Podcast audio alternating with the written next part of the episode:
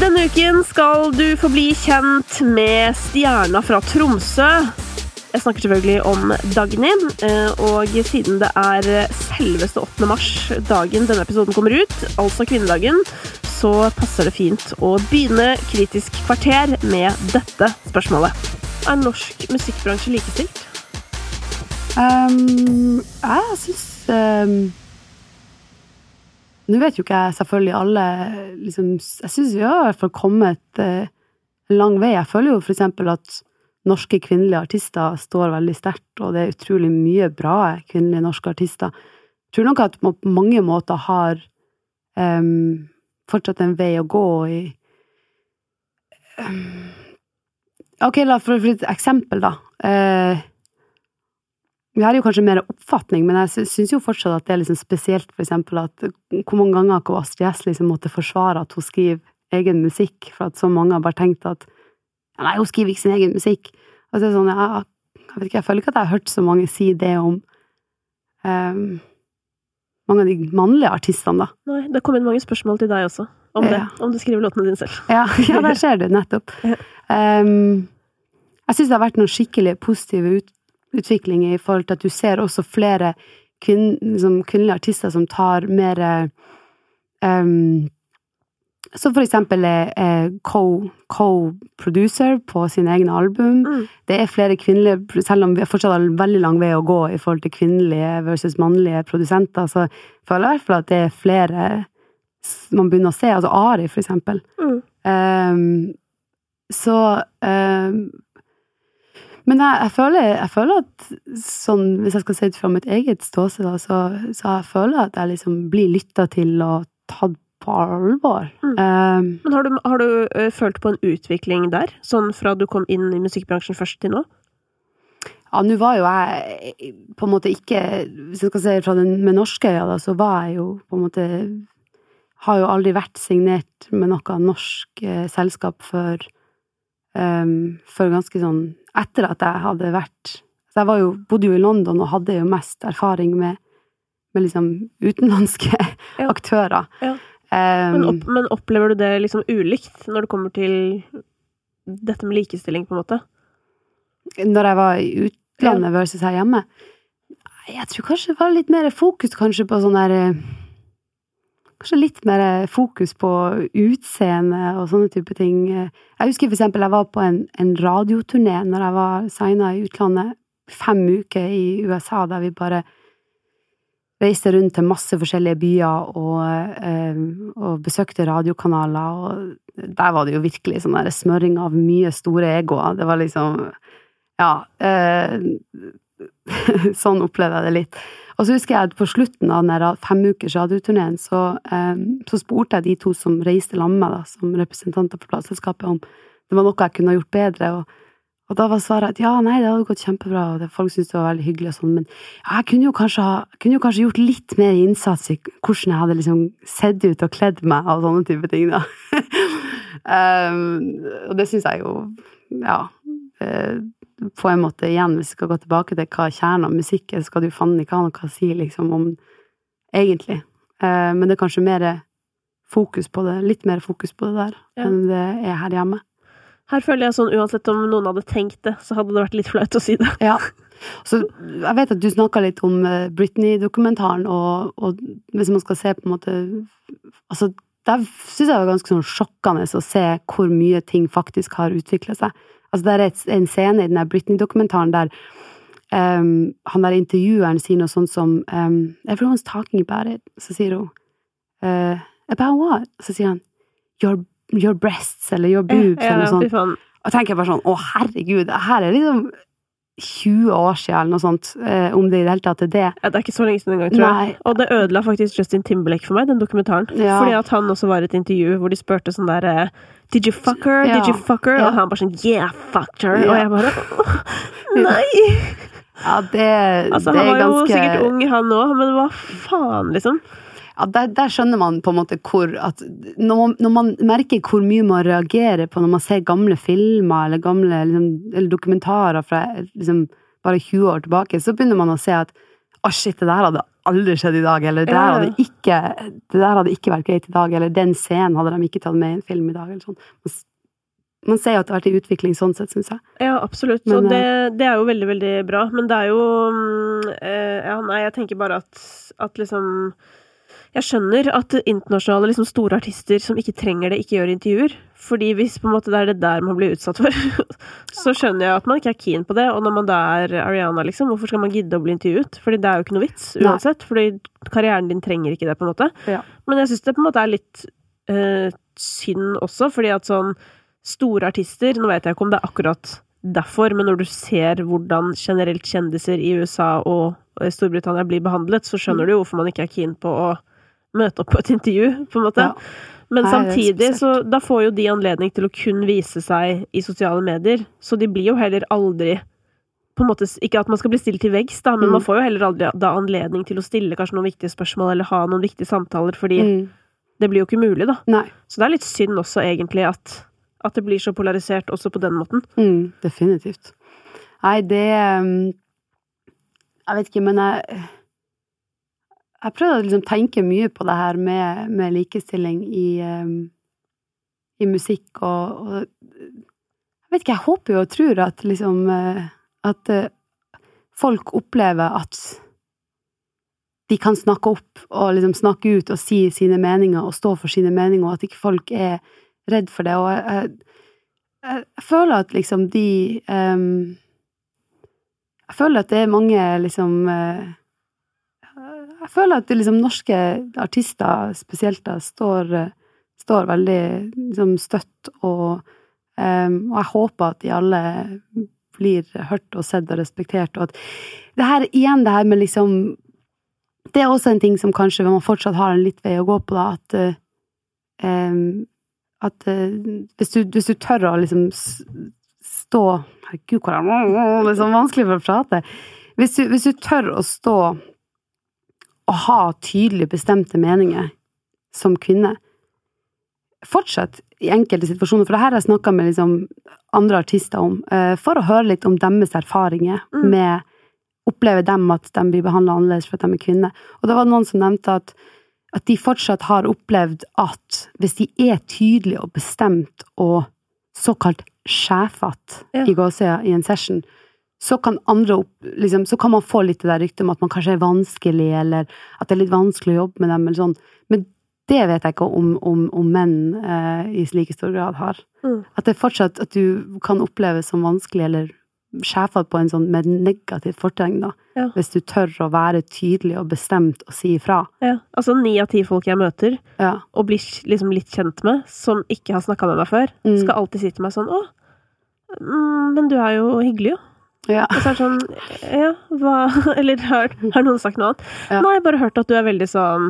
Sånn, For da har det på en måte gått rundt på et eller annet sånt tidspunkt at jeg er bitch, fordi jeg er, jeg er tydelig, på en måte. Ja. Men det er jo ikke noe slemt ment. Snarere tvert imot. Så er det jo egentlig bare ment for å spare alles tid, og for å prøve å være tydelig på hva jeg mener. For jeg har, jeg har veldig sterke meninger. Ja, men. Men jeg tar gjerne den diskusjonen, og jeg er den første til å legge meg flat hvis jeg sier noe feil, eller Nei, Jeg tenker man skal applaudere og være tydelig og Altså, jeg har tenkt mye på det der, faktisk. Eh, Nå kan det hende at jeg går litt for langt ut på sidelinja her, men jeg har tenkt mye på det her med for eksempel kritikk da, og tydelighet i vår bransje. Mm.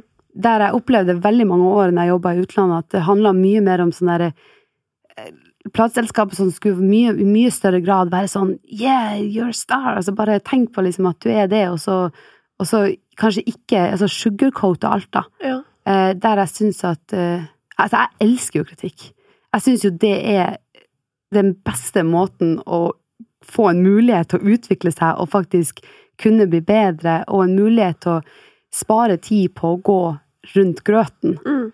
Um, sånn at der tenker jeg at om noe så skal man jo bare være glad for at man, eh, man møter noen som er tydelig, Ja. og noen som tør å si ifra, og noen som Hvis man blir tatt på alvor. Ja. Og Ja. det Ref anmelderdebatten.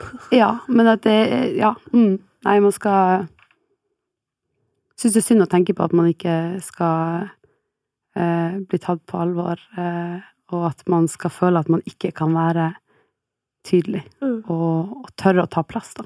Ja, og det, men jeg tenker også at det handler om bevisstgjøring, ikke sant? for det er noe jeg prøver å si når vi snakker om måte likestilling, eksempel i musikkbransjen eller i Norge nesten generelt, fordi vi på en måte har det jo godt, og det er veldig mye som er bra her. Mm. Eh, og vi er et ganske woke folkeslag, tross alt, på en måte. Mm. Men det der med å, å på en måte bli enda mer bevisst, da. Så neste gang du tenker om en dame at hun var bitch, liksom, så bare tenk deg om en gang til. Var hun egentlig det? Mm. Eller er det på en måte noe du bare har lært deg å tenke fordi det eh, du tenker at damer ikke skal være tydelige, på en Mm. måte.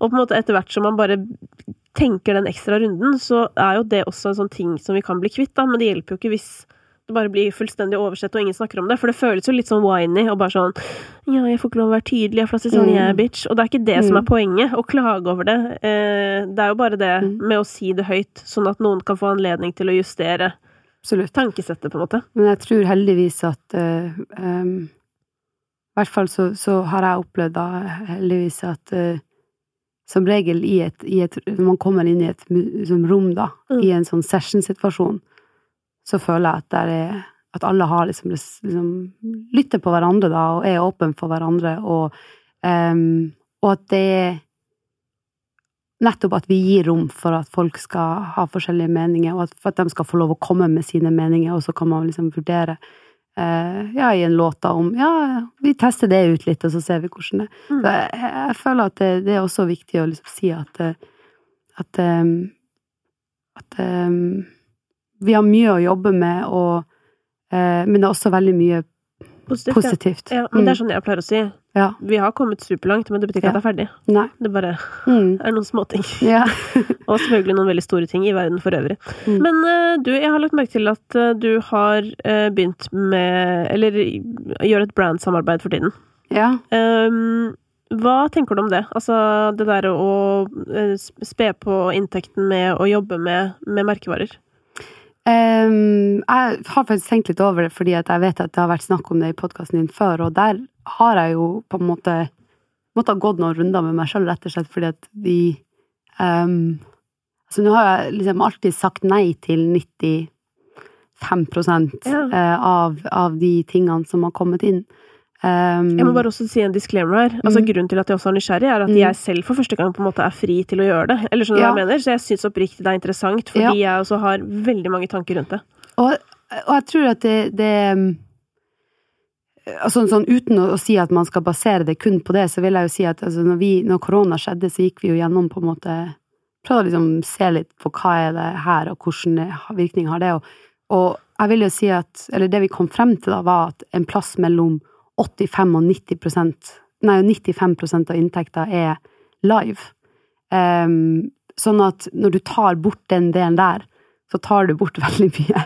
Ikke bare en grunn til å drive på, og en motivasjon og en fantastisk del av jobben, men du tar også bort det som egentlig sånn på en økonomisk måte da kan hjelpe deg å fortsette å Ja, Betale husleie, liksom. Ja, betale husleia, og um, sånn at for å være helt ærlig, det siste året så eh, Igjen, ikke for at man bare har tatt valg basert på det, men da har jo på en måte sånn brand partnership vært eh, sånn bare utrolig takknemlig for at man har hatt de mulighetene, da. Mm. Eh, og vi var jo litt sånn hadde litt sånn uheldig med hele den støtteordninga og sånn her, så vi har liksom ikke lent oss på det, eller kunne lent oss på det heller. Eh, så da har man på en måte rett og slett bare måttet prøve å finne andre måter å holde ting gående på. Mm. Eh, og så syns jeg man selvfølgelig skal velge eh, samarbeid med omhu. Jeg syns ikke man skal gå inn i noe man ikke føler man kan stå for. Jeg føler man på en ordentlig måte må tenke gjennom eh, om det er et, en, en, et brand man har lyst til å assosieres med. Um, og når det er sagt, så tenker jeg at av og til sånne samarbeid kan være gøy òg, og kreativt. At man må prøve å se det på en sånn måte at hva hvis vi skal samarbeide i lag, hvordan kan man gjøre det på en måte som, som føles autentisk til den du er, og det, det på en måte du Man ikke bare nikker og gjør akkurat det man får beskjed om, at man må kanskje prøve å finne en måte å samarbeide på som gir mening, da. Ja, og der føler jeg jo at Um, brands har en ganske lang vei å gå. I hvert fall Mm. mange, fordi at mange er veldig sånn sende brief. Um, det skal være akkurat sånn og sånn og sånn. Mm. Og så er det bare sånn, er du hypp på at et menneske skal være din robot? Eller sånn, Mm. spør du ikke for eksempel deg, da, om et samarbeid fordi du vil koble deg på den personen. Det må jo Mm. være det. Hvis ikke så, så jeg syns jo noen ganger at brands er helt ute, på en måte, og at jeg opplever at de ikke forstår Mm. på en måte verdien av det å samarbeide med, med mennesker, da. Ja, og der tenker jeg jo på en måte kan man sammenligne kanskje litt med hvordan Altså uten at jeg har tenkt noe særlig akkurat gjennom det her, da, så tenker jeg liksom at der kan man kanskje sammenligne litt med hvordan musikkbransjen plutselig måtte omstille seg når streaming tok over. Mm. Så må man på en måte bruke litt tid på å finne måter, på samme måte som at i brand, brands eh, verden eh, I reklameverden. Ja, reklameverden. Så var det kanskje før sånn ikke, TV eh, Hadde man reklame på TV, eller Og nå er jo liksom ting flytta mer og mer over til at markedsføring skjer gjennom personer på Instagram, for eksempel, eller at det er mye mer sånne type måter å reklamere for produktene sine enn eh, en reklame på TV eller på kino eller whatever. Eh, Det vet jeg ikke, men jeg, jeg tenker kanskje, kanskje liksom ting har forandra seg en del i den verden òg, og da må de også sikkert bruke mer tid på å finne ut hvordan hvordan man kan gjøre sånne, samarbeid på en kul måte. Altså, En ting er å få noen til å stille seg opp og liksom holde opp et produkt og si 'kjøp det her', men hva hvis du faktisk liksom teamer opp med noen og lager en skikkelig kul greie ut av det, der du bygger på, på det du ønsker å selge, men også på den personen du ønsker å samarbeide med, og det som dem kanskje er sterk på eller er flink på. Ja. Enig, ass. Altså, jeg er Mm. sånn Jeg tar gjerne imot eh, Eller imot, det ble feil å si, men jo, på en måte imot penger for å lage musikkinnhold, for eksempel, da. Mm. Men da må jeg få lage mitt musikkinnhold, eller sånn Ja. mener. Altså, det kan ikke være sånn der Å, forresten, kan dere drikke masse av denne drikken? Eller det er sånn der Nei, egentlig ikke, på en måte. Men, Mm. eh, men det er jo, jeg tenker for brands også, en så er jo artister og på en måte alt musikkinnhold er jo en fin måte å liksom koble seg på eh, relevans for unge folk. Eller på en måte det å vise at man er Mm. interessert, og at man på en måte Akkurat nå ville det jo vært å ta et samfunnsansvar og putte noe penger inn i bransjen, vil jeg si. Så det kan dere bare begynne med. Mm. Ja, nei, altså, man må eh, Ja, nei, det, det Jeg tror at det, det kan være spennende å tenke på Altså Det kan være spennende å Nei, glem det. Jeg tror jeg har sagt det jeg hadde Konklusjonen Ja. er gjort. Ja. Nei, men Ja. jeg syns det er fine tanker, da, og jeg tenker egentlig mye av, mye av det samme. Mm. Um, og er veldig spent på meg selv om jeg noen gang kommer til å gjøre et brandsamarbeid. Ja. Nei, jeg tror man må, som med alt annet, må kjenne litt på magefølelsen og, og hva man har syns er greit sjøl. Ja, altså jeg har jo for eksempel jobbet med DNB eh, Ja. på, på Hun investerer-kampanjen deres, Ja. som handler om kvinner og altså likestilling i økonomi. Ja, det. Og det sitter jo som et skudd i magen. Altså det sitter jævlig bra. ja. Det er sånn, Jeg er skikkelig stolt av det. Jeg har lyst til å si det drithøyt. Hvis du skjønner. Fordi det er sånn eh, Det kan jeg snakke høyt om hele tiden. Ja. Mm. Um, du, i løpet av din karriere, er det noe du skulle ønske du ikke hadde gjort? Ryan Reynolds here from Mint Mobile. With the price of just about everything going up during inflation, we thought we'd bring our prices down. So to help us, we brought in a reverse auctioneer, which is apparently a thing. Mint Mobile unlimited premium wireless. Ready to get 30, 30, bit to get 30, bit to get 20, 20, 20, bit to get 20, 20, bit to get 15, 15, 15, 15 just 15 bucks a month. So, Give it a try at mintmobile.com slash switch. $45 upfront for three months plus taxes and fees. Promo rate for new customers for limited time. Unlimited more than 40 gigabytes per month. Slows. Full terms at mintmobile.com. Hiring for your small business? If you're not looking for professionals on LinkedIn, you're looking in the wrong place. That's like looking for your car keys in a fish tank. LinkedIn helps you hire professionals you can't find anywhere else, even those who aren't actively searching for a new job but might be open to the perfect role. In a given month, over 70% of LinkedIn users don't even visit other leading job sites. So start looking in the right place. With LinkedIn, you can hire professionals like a professional. Post your free job on linkedin.com slash spoken today.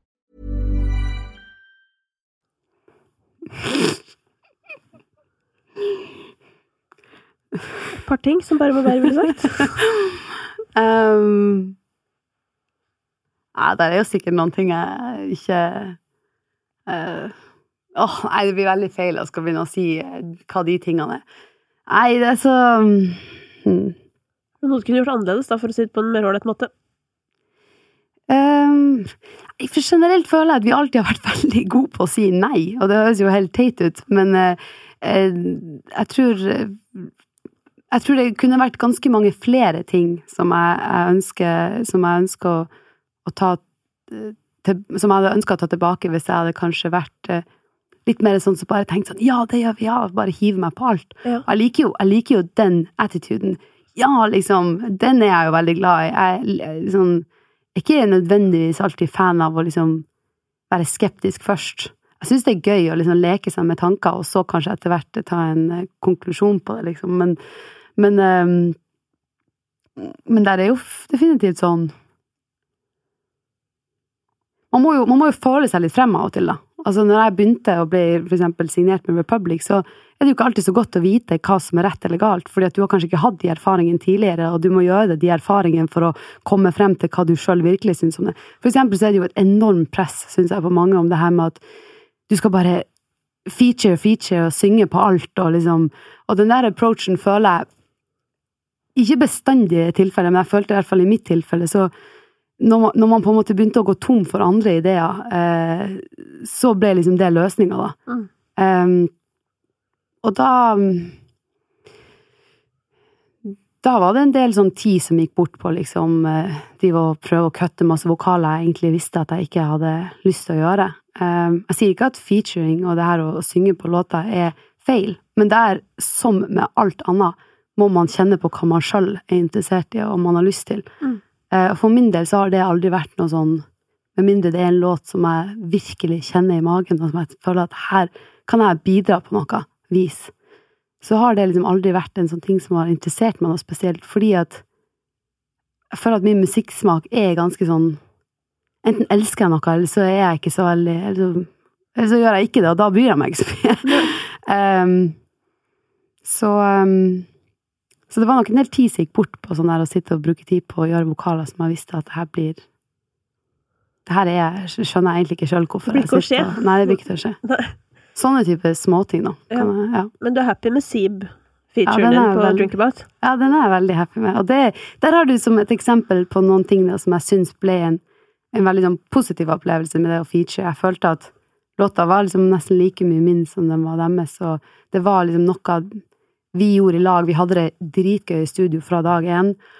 Mm, det var en låt jeg kunne stå inne for, som på en måte hadde litt sånn elementer fra Selv om det hadde deres elementer først og fremst, så hadde den også noen sånn Dagny-elementer, følte jeg, og, og stemmen min passa å synge. Det er, sånn, det er en grunn til at jeg er dårlig på karaoke, det er fordi at stemmen min funker ikke på veldig mye. altså, det er veldig mye musikk, og da synger det, så er det bare sånn her, herregud. Ja, det har jeg aldri litt- tenkt over. Ja, det er Hvis du hadde vært i studio, så hadde du skjønt Ja. Hvilken karaokesang er det du typisk ikke kan synge? Nei, det er bare Altså, det er mer sånn hvordan karaokesang kan jeg synge? Å ja, wow, er det Ja. sant? Nei, jeg er skikkelig dårlig. Hva er problemet, holdt jeg på å si? Er det rangen? Er det lyden? Er det... Ja, jeg tror bare hvis liksom ikke melodien faller på akkurat en viss måte, eller sånn, så Så, um, så bare komplementerer det ikke stemmen min. Så at jeg skriver veldig mye låter som jeg føler sånn Å, det her er en, en god låt, men jeg bare merker med en gang at det, det kler ikke Men hvordan er det på norsk, egentlig? på norsk. Mm. Altså hvis jeg bruker stemmen på norsk. Ja, eller hvis du synger på norsk? Ja, det er et godt spørsmål. Det har jeg testa. Har ikke jeg testa så mye. Så Nei, det slo meg nå. Det, fader, for jeg prøvde, Nå satt jeg sånn og tenkte drithardt sånn Finn fram når dagen sang en norsk julelåt. Eller du vet, jeg bare prøver Jeg graver i mitt eget musikkarkiv nå, men jeg finner det ikke. Nei, jeg har ikke gjort så mye på, på norsk. Så jeg sang jo med Sondre Justad et par ganger på Ja. en av hans låter, og Ja, han skriver jo fantastisk fine Men det var sånn dere gjorde på festivaler, Ja. ikke sant? Ja, stemmer det. Så det var jo gøy. Men det tror jeg omtrent er det eneste jeg kan huske på at jeg har sunget på norsk. Ja, og som med Markus Neby på Kåss til kvelds, Ja. vi gjorde så morsomt. Det, utover det så kan jeg nesten ikke huske at jeg har sunget på norsk. Nei, så det var kødd og har ikke glemt deg. Og så videre. Tida vi bare var. Ja. Ikke sant. Fader, jeg er spent på nye sånne Rustad-greier, ass. Ja, samme. Nå føler jeg han har ruga for lenge. Nå er det sånn der, Hvor lang tid skal dette ta? Han bare venter på at han ser liksom festivalsommeren der et eller annet sted i det fjerne, og så er det full kjør. Ja, fy fader. Han tipper jeg har helt ekstremt mye på lager nå. Ja. Nei, jeg også gleder meg til Og det. han er liksom så, han er så han Jeg føler han, tenk, han er så gjennomtenkt at jeg bare er sånn Hva er det som skal komme? Ja, jeg lurer på om han liksom tar en helt sånn Gjør noe litt sånn annet, da. Ja. Eller om han eh, ikke gjør det. For nå føler jeg siden da Det er jo en stund nå siden han, eh, han slapp noe sist. Ja. Det føler jeg kan være sånn tegn på at plutselig kommer han ut med et eller annet, så har han liksom Ja, eksperimentert litt. Dette var selvsagt bare et lite utdrag av Kritisk kvarter, for praten med Dagny den ble alt annet enn kort, og det håper jeg er til din store glede. På onsdag så kan du glede deg til 111 minutter med Dagny. Det inneholder annet mer Kritisk kvarter. I morgen så skal du få en eh, annen liten sånn spesialbit, fordi den dagen jeg spilte inn episoden med Dagny, det var samme dag som jeg skulle rett av gårde til den anmelderdebatten som var på NRK med Tix OSV. Eh, Og i morgen så skal du få høre hva Dagny tenker om det greiene der.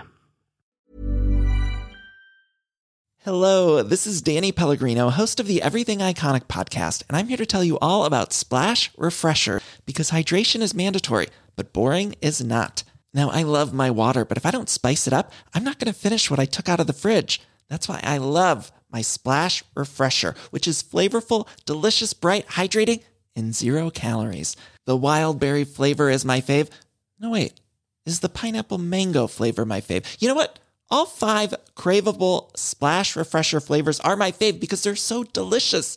So get hydrated and enjoy it with Splash Refresher. ACAST powers the world's best podcasts. Here's a show that we recommend.